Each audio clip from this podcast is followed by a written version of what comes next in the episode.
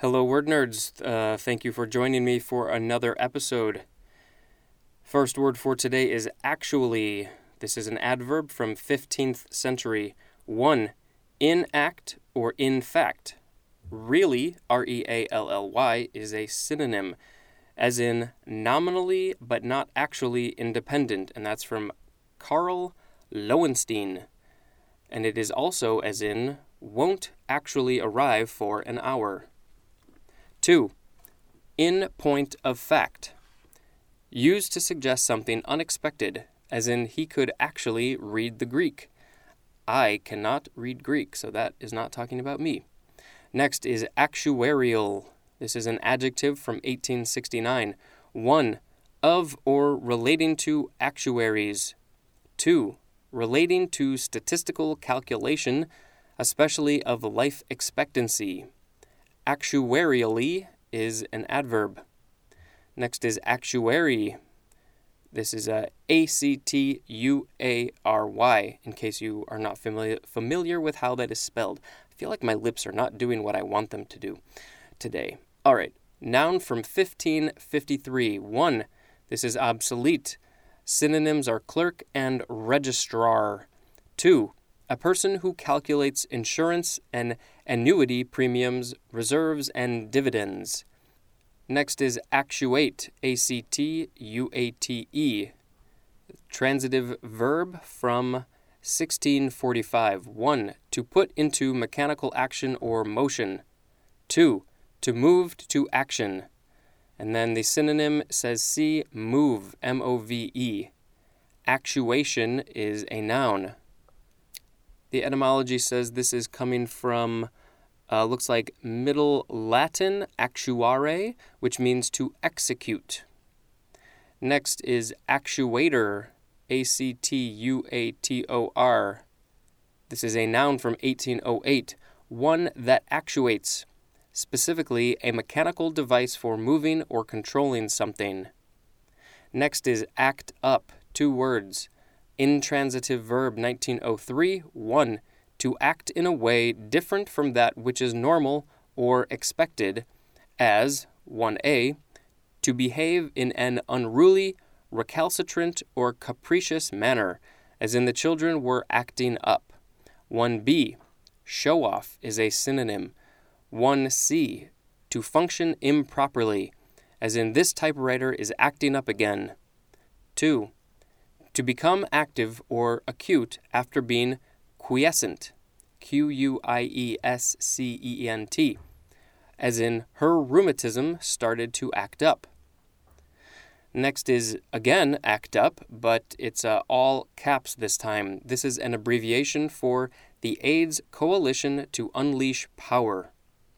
Next is acuity, A C U I T Y. This is a noun from 1543 Keenness of perception. Next is, let's see if I can pronounce this, aculeate. Aculeate. Yep, A C U L E A T. Oh boy. A C U L E A T E. See, I said my mouth and lips are not doing what I want them to do. This is an adjective from 1875 relating to or being. Oi, Hymenopterans. All right, let's just read it and then I'll come back to that word. Relating to or being Hymenopterans as bees, ants, and many wasps, as a division, aculeata, typically having the ovipositor modified into a stinger. All right, well, there are some funky words in here. So, first of all, that word Hymenopterans is spelled H Y M E N O P T E R A N S. And uh, the division that I mentioned was aculeata, A C U L E A T A, which is typically having the ovipositor, O V I P O S I T O R. Let me see if I can read it all together. Relating to or being hymenopterans of a division typically having the ovipositor modified into a stinger. And uh, I got rid of the parts in the parentheses to make it more clear. And uh, the etymology for this is from the Latin aculeatus, which means having stings. Next is acumen, A C U M M E N. This is a noun circa 1579. Keenness and depth of perception, discernment or discrimination, especially in practical matters. And the synonym, it says see discernment.